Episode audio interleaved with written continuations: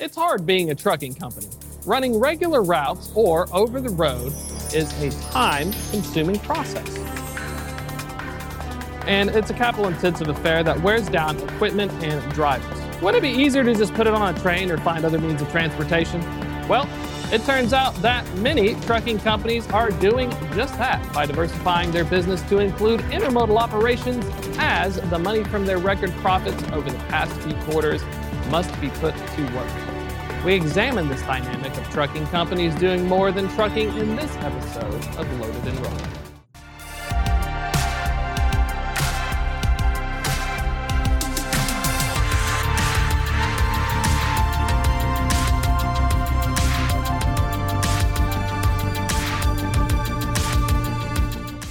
Good afternoon and welcome to Loaded and Rolling. I'm your host, Thomas Watson, Enterprise Trucking Carrier Expert here at FreightWaves, and we are doing it live out of Chattanooga, Tennessee. You might be asking yourself, what is intermodal? And how is this related to enterprise trucking?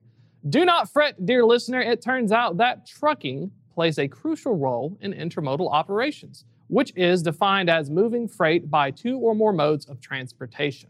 Often, cargo is loaded on intermodal containers and moved between trucks, trains, and cargo ships before arriving at distribution centers to move further down the supply chain. All of this was made possible by the advent of the modern shipping container, created by a truck driver in the 1950s and now easily transferred from ship to truck to train, allowing our supply chain greater flexibility if speed is not a concern. A quick primer according to the Wall Street Journal, intermodal accounts for nearly half of all Class 1 railroad traffic in North America and about a quarter of its revenues. It's a lucrative business and currently heavily consolidated. As FreightWaves reports, four railroads BNSF Railway, CSX Transportation, Norfolk Southern Railway, and Union Pacific Railroad control over 90% of the rail traffic in the nation. Also, there is little competition. According to the Surface Transportation Board, railroad rates fell by 45% in adjusted inflation adjusted dollars from 1981 to 2019. Try saying that 12 times fast. This lack of competition, lucrative margins, and record profits by publicly traded trucking companies means that for many, rail and intermodal operations are becoming a major part of their business portfolio. Joining us today to do a deep dive into trucking's fascination with intermodal operations is FreightWaves' very own Mike Baudendistel. Before becoming an analyst and market expert at FreightWaves, Mike was a senior sell side equity research analyst and covered publicly traded railroads, suppliers, manufacturers, and just about anything involving railroad equipment. He is a CFA charter holder and has over 15 years of experience in the freight transportation industry. Mike, welcome to the show and rolling means uh, steel wheels rolling as, as well today.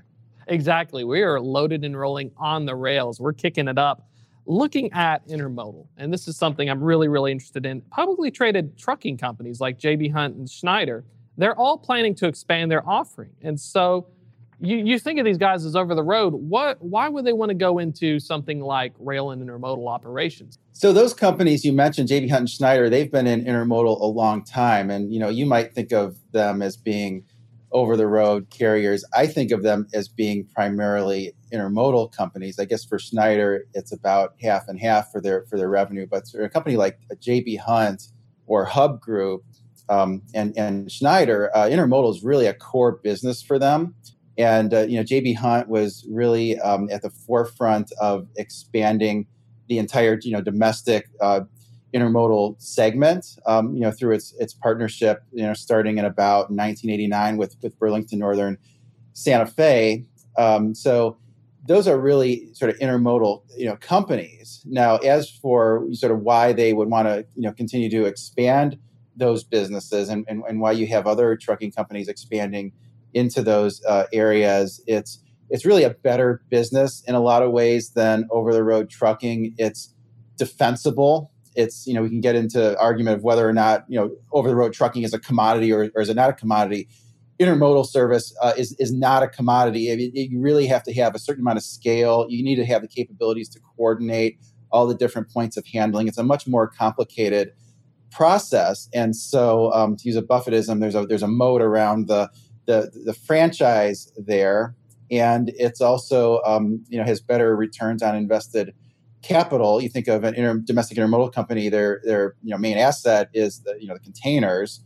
You know they may do their own trucking, their own drayage. They may you know use some owner operators there, but um, you know the containers are less asset intensive than over the road uh, equipment. So for all those reasons, it's a better business, and the companies that are publicly traded, um, you know, get rewarded for their intermodal franchises with higher uh, multiples of earnings. I think that's interesting to think about. You know, you think of trailers over the road; they're going to break down, tires, all these issues. You have the rail containers. Um, you know, one thing I read was that some of these rail companies do not have their own containers, and so is that when we talk about defensibility? If you're a trucking company in intermodal, that kind of allows you to kind of corner the market, so to speak, right?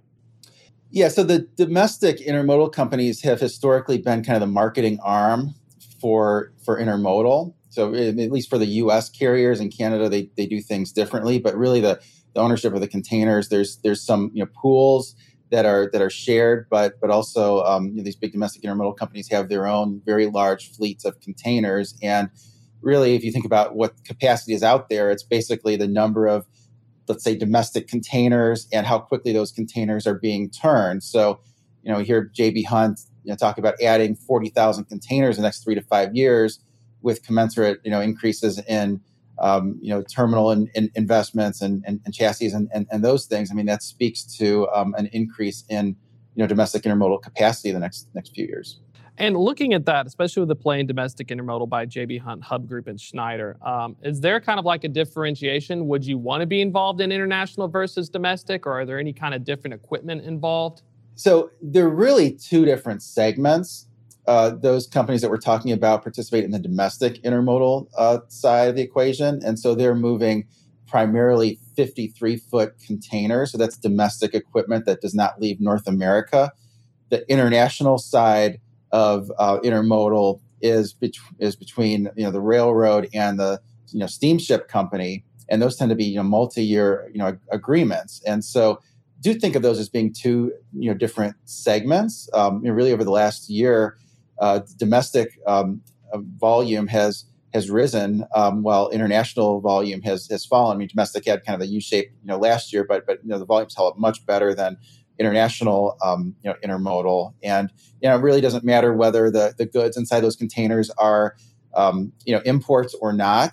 In, in, in, know it's really the, the, segmentation is by the you know the equipment. Are we moving domestic equipment or international equipment that that goes across you know seas? So so you know really the, the companies that we're talking about here uh, you know participate in the domestic side of the equation uh, once it once it definitely arrives in. And I'm hearing a lot of pressure, especially regarding environmental social governance or ESG initiatives, and it's becoming mm-hmm. extremely popular as a way to offset carbon emissions. Uh, you know, do you think this is a way as well for trucking companies to try and uh, not only expand market share, but also try to get ahead of these changing, uh, you know, investor expectations on what you're doing for the environment? Yeah, that's been a, a big investment theme for a long time. Um, you know, I remember when I, when I, was at Stifel, there were lots of, of funds that you know wanted uh, ideas specifically that were you know green ideas. Like they even put it in like a green fund, and um, you know some of those portfolios added companies like a JB Hunt or a Hub Group um, because intermodal is more fuel efficient than the highway, you know, by quite a large you know margin. Some say it's you know four times more fuel efficient. It Also has about half the fuel surcharge, uh, so it just burns less fuel. I mean, it's it's a more efficient way to move goods over the surface of the earth than um, you know than, than, than truckload. And maybe the big sort of variable going forward is you know, are we going to go to a situation where we need to have scope three carbon emissions, where you're not just looking at the carbon that your particular business emits but throughout the supply chain and that would include you know moving goods because i think the idea um, with carbon reduction is, is we want companies to um, you know locate plants and consider their supply chain holistically and and, and not just say well you know we're, we're transferring these um, goods thousands of miles. That's not you know that, that's the what something the railroad does or the trucking company does whereas really that should be tied to the shipper also so if that comes into play and you know companies start to get audited based on their carbon you know that could have a big impact with companies looking to shift to intermodal i think to this point most of the motivation that shippers have for using intermodal is strictly the the cost savings in, involved. You tend to think of intermodal as being 10 to 15 percent cheaper than, than, than truckload. Uh, that's an interesting point because you know earlier in the pandemic we had a lot of backlogs along the rail. We had issues with containers. There were mm. delays in services, and so you know coming out of the pandemic, you know uh, we saw that shift from intermodal to truckload. Uh, have you noticed, at least in any of your research or what you're hearing, uh, does it look like now we're starting to see a recovery in intermodal now that uh, fuel mm-hmm. surcharges and other prices, uh, and we're kind of kind of getting a little bit uh, less hectic compared to you know 2021 all gas no brakes levels?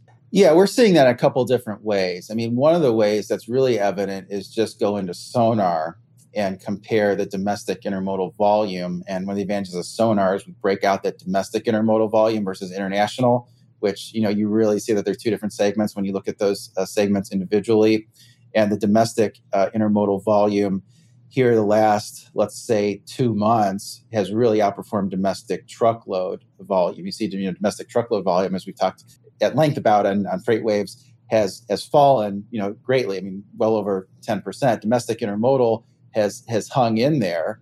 And so you see it, you know, in the data, um, and then you also see it from these companies, you know, reporting, you know, earnings and, and, and saying that you know truckload conversions are uh, in intermodal units have been very strong. Um, just listened to the Hub Group the other day; they reported, I think, on, Thursday afternoon, and and they said it's it's the best conversion that they've seen in in some time. And there's a lot of different you know factors that go into that. You mentioned, you know, fuel, um, you know, diesel prices going through the through the roof right now. But it's it's not just that. It's it's the the intermodal service is maybe not at optimal levels like everyone would like to see, but it's a lot better than it was. Um, you know, during the third quarter into the fourth quarter of of last year, and then you have inventories that are rising that are that are in, in some cases there's there's too much inventory in other cases there's there's not enough depending on what you know product line we're, we're, we're talking about but um, you know no longer do we have intermodal uh, or inventories that are so you know narrow that you have to have the, the need for speed is, is is is paramount. Where now shippers are more willing to sort of wait that extra sort of truckload plus a day or truckload plus maybe even a couple days.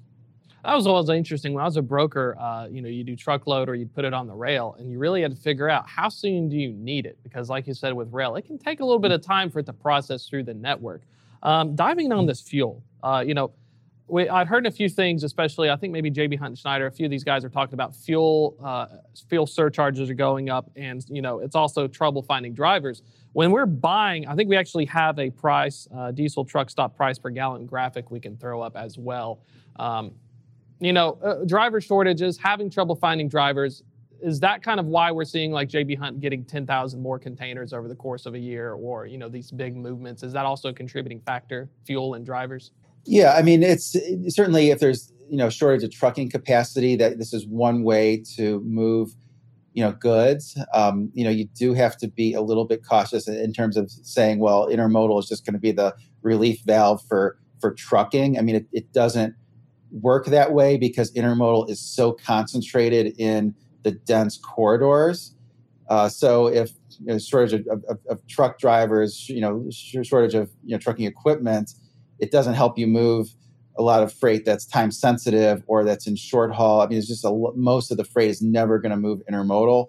Um, you know, intermodal is really heavily concentrated in these you know dense corridors that are anchored by big cities. You know, you know lanes like LA to Chicago, LA to Dallas, LA to Atlanta, Chicago to Atlanta. I mean, it, it's we could go through the whole list of ten or eleven in you know thirty seconds but um, you know, you know, really, it's it's not really that sort of relief valve. But I do think higher fuel prices, um, you know, can cause sh- some shippers to sort of jump the fence and sort of you know convert, you know, you know try try using intermodal. Um, you know, it is a risk when when shippers that have always used truckload are, are going to try to use intermodal. They're not really sure what the, the service levels are going to be. Um, you know, they don't want to look bad in, in front of their boss if the you know goods don't get there on time. So some can be kind of reluctant, um, but you know, sort of once they do it, they sort of get you know used to it. It does tend to be it does tend to be pretty sticky unless they're um, you know it is really time sensitive. You know, goods are really time sensitive, and then it may shift you know temporarily to, to truckload. That was interesting to see. That the graphic threw up earlier was literally 534 per gallon versus you know a few years prior we were literally 359 per gallon. So it was extremely extremely crazy amount of fuel difference. And you know, talked about earlier earnings. Trucking companies had record Q1 earnings uh, for most of them across the board that I've reported so far. Uh, is this a form? We're seeing this movement in intermodal, LTL, last mile. Uh, you know, I'm, I'm, surprised they wouldn't just put it in trucking. Is this because they need to put their money to work? Is this uh, maybe a redeployment, reinvestment in this capital for you know future downturns? I, I, think they're investing in everything except regular truckload, just because truckload is the least differentiated business. It's the one that doesn't have the barriers to entry. It's it's the one that you know if, if we're if we're all right that there's going to be a trucking bloodbath, that's the one that's going to be hurt the worst. I mean, LTL is a you know a much more concentrated um, you know business, um, so that's you know much more defensible. Intermodal is you know some of these others like the, the brokerage is is asset light. So even though there's not a lot, lot of, not a lot of barriers entry in brokerage, you're still not taking a lot of capital risk. Um, you know, over the road trucking is kind of the worst of all worlds. It can be a commodity business and it's extremely capital intensive, and you have to deal with all these regulations and there's liabilities if something goes wrong. So um, you know, over the road trucking is just the least attractive for a lot of companies putting capital to work in uh, freight transportation. That's what I was curious about because, um, you know, looking at like, uh, especially, uh, you know, owning the containers, owning the assets, you're making these redeployments of capital. I, I, didn't really think that a lot of people, especially these largest trucking companies, don't understand that now they're moving away from trucking. I guess that's just the strangest thing for me to wrap my head around as you become a large multi, you know, a billion dollar publicly traded trucking company. And the first thing you do when you finally get a lot of money is let's get out of trucking. Uh, is that almost the trend for most of them when they reach a certain level? Yeah, I think you know diversification is important, and having you know multiple you know asset streams is is, is important, and um, you know it, it, makes a lot of sense from an, an investment standpoint that you don't want to you know you know be in the, in the in the worst in the worst business. So I think we'll continue to to see that, and you know, the, once those trucking companies reach a certain level, then you do have the, the, the scale advantages, and you know, being in different segments, there's a certain amount of synergy there where you know your your asset you know light or um, you know brokerage division can you know look at a load and say, well, you know, should this um, you know the shipper thought this was going to be a, a, truckload move, but you know, look, there's there's excess you know container capacity in this particular lane, um, and it's a dense intermodal lane and it's not all that time sensitive. So if you can, you know, work across modes, I think there's some some synergy there. So it's like you're moving up and down the supply chain versus so instead of being a middle mile play, now let's go up to the the first mile, the last mile, and then you know we're going to have that defensibility by broadening our our, our uh, link depth instead of how wide we are in this truckload segment. Yeah yeah i think that's right. I mean it's particularly when you're dealing with huge you know shippers and you think about you know who some of these big you know customers are that are moving um, you know intermodal. I mean they're, they're they're also moving you know truckload. They also have some sort of one-off you know shipments that you know they can use a brokerage you know services. So like the, a lot of the big intermodal you know shippers it would be a lot of uh, consumer goods uh, you know companies companies like you know unilever or general mills and then and then also a lot of retailers. So you think of the big you know you know retailers like a uh, you know walmart target home depot et cetera. Those are all big intermodal companies um, in, in, addition to some transportation companies like ups is one of the biggest uh, you know intermodal um, you know shippers. And so it's just you know these companies that once they get to a certain size they can you know help these companies with whatever um, sort of transportation service they need is is pretty valuable. I wanted to circle back. We're talking about owning the assets like containers. Um, you know, I was always curious as to why, when it comes to, you know, if I'm a rail company executive like BNSF or Norfolk Southern, you know, why would I not want to have my own assets or why would it make more sense to partner with a trucking company or a carrier to provide me with assets? Is there like a, a, a risk reward to that kind of uh, decision? Well, mostly because the, the, the containers are, you know, some of them are in shared pools, and so the containers will go from one railroad to the other. So kind of like how chassis are in pools that, you know, once the piece of equipment goes on another railroad, you don't want it to be, you know, not utilized. And so there are there are some containers that are shared, but then, you know, also it's just historically the domestic intermodal industry grew up with these companies, you know, serving as the marketing arm for, um, for, for, for intermodal. I mean, Canada is a little different because Canada is mostly that international intermodal segment, and so it's mostly the the, the railroads dealing directly with the you know container ship uh, lines.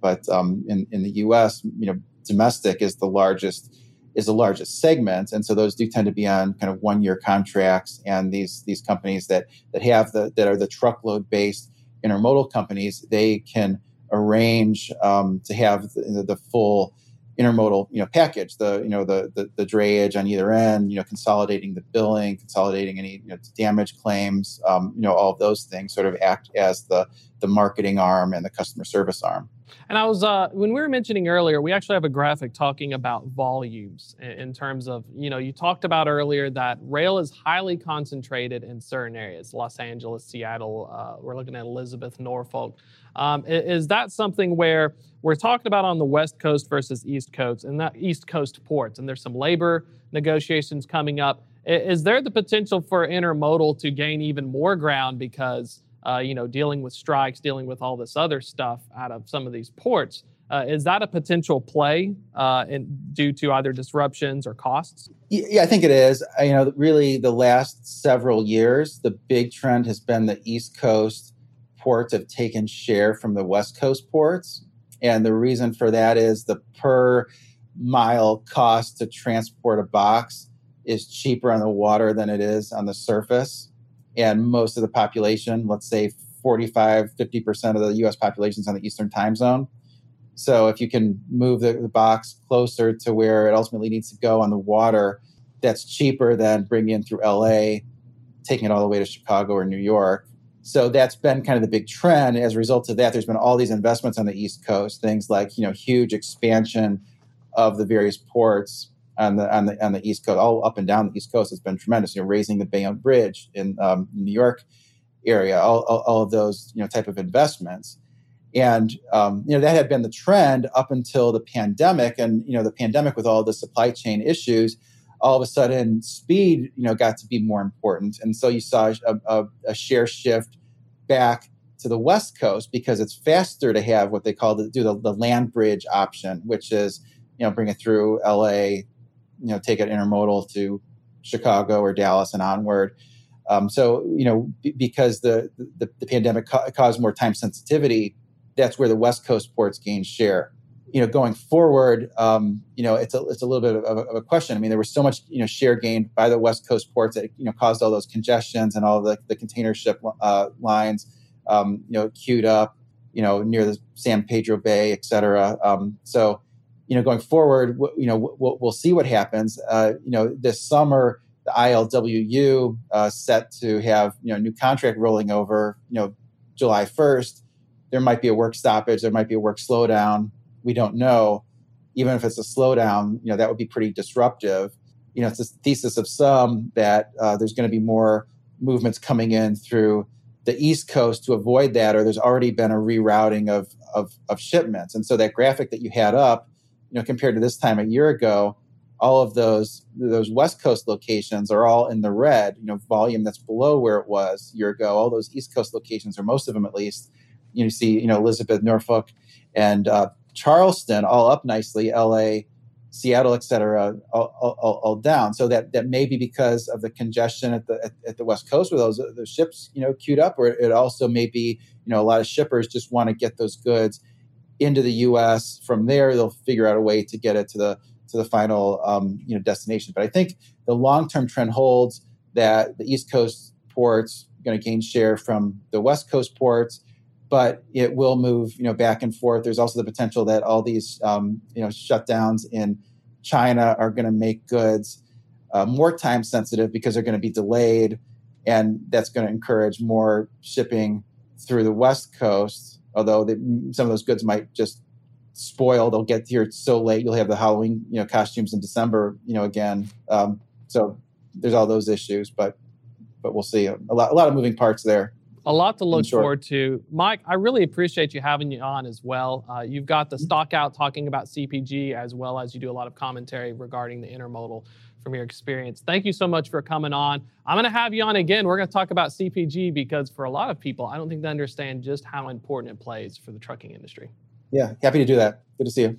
Thank you, sir. Uh, don't touch that internet dial. Uh, we are basically coming to a close here on our wonderful program today, but stay tuned. Every Tuesday now is the new time at 1 p.m. Eastern if you want to see us do it live. Otherwise, check us out on Apple, Spotify, and any other streaming service or tv.freightwaves.com. That's it for today. I'm your host, Thomas Watson. Join us next week. We will do it live.